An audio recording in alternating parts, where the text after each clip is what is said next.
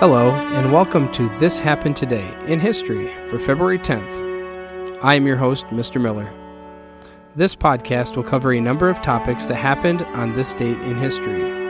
Please visit the podcast webpage at thishappenedtoday.buzzsprout.com to download the This Happened Today in History worksheet. This will help you organize your information as well as develop your own ideas on how these events change the world around us. If you're interested in hearing more, please consider subscribing so you will not miss out on what happened tomorrow in history.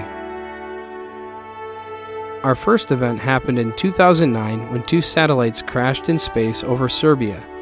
The Iridium 33 was a live, US owned communications satellite, and it collided with a retired Russian military communications satellite called Cosmos 2251.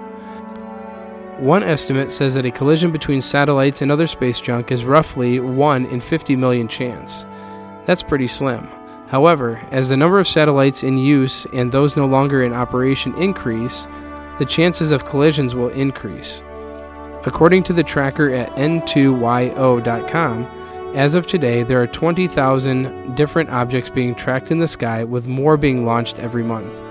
The tech conglomerate SpaceX has been launching many low Earth orbit satellites into space recently, and their current goal is to have approximately 12,000 satellites in place for a worldwide broadband internet connection, with the potential to add an additional 30,000 more. That's a lot of debris to wade through for the space agencies as they continue to launch crews to the International Space Station and beyond.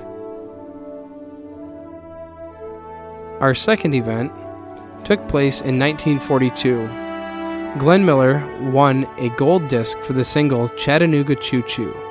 He's the first person to win this award. Glenn Miller was a big band composer and an arranger in the 1930s and early 40s. His sound was different than most of the bands playing in the time period, and Miller had a good handle on what the people were looking for in music during this time. In total, Glenn Miller had 69 number one hits, better than both Elvis and the Beatles. His song Chattanooga Choo Choo was the first gold disc recipient, meaning that the song had sold over 500,000 copies. Today, with streaming audio and digital downloads, that number could be easier to hit, but back in 1942, that meant that he was able to sell 500,000 copies of his single on a 78 RPM record. That's a lot of shellac.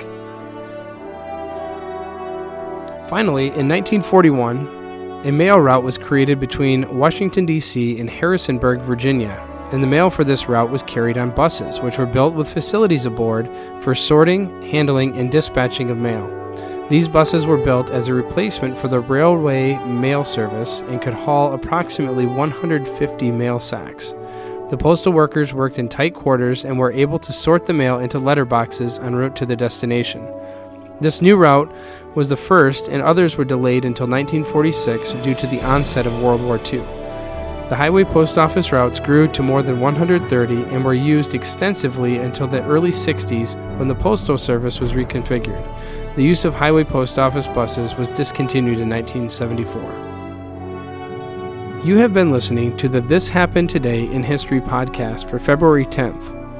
I thank you for listening, and I hope that you have enjoyed learning about historical events from the past. I would like to thank the following websites for their information regarding today's topics thepeoplehistory.com and their daily posts of things that happened today, n2yo.com for space tracking information, Smithsonian Institute webpage on highway post office buses. The music used as the background track for this podcast is Americana, created by Kevin MacLeod on Incompetech.com. If you enjoyed this information and would like to hear more, please consider subscribing as this will keep historical events in your feed in the morning every day. I hope you have a great day.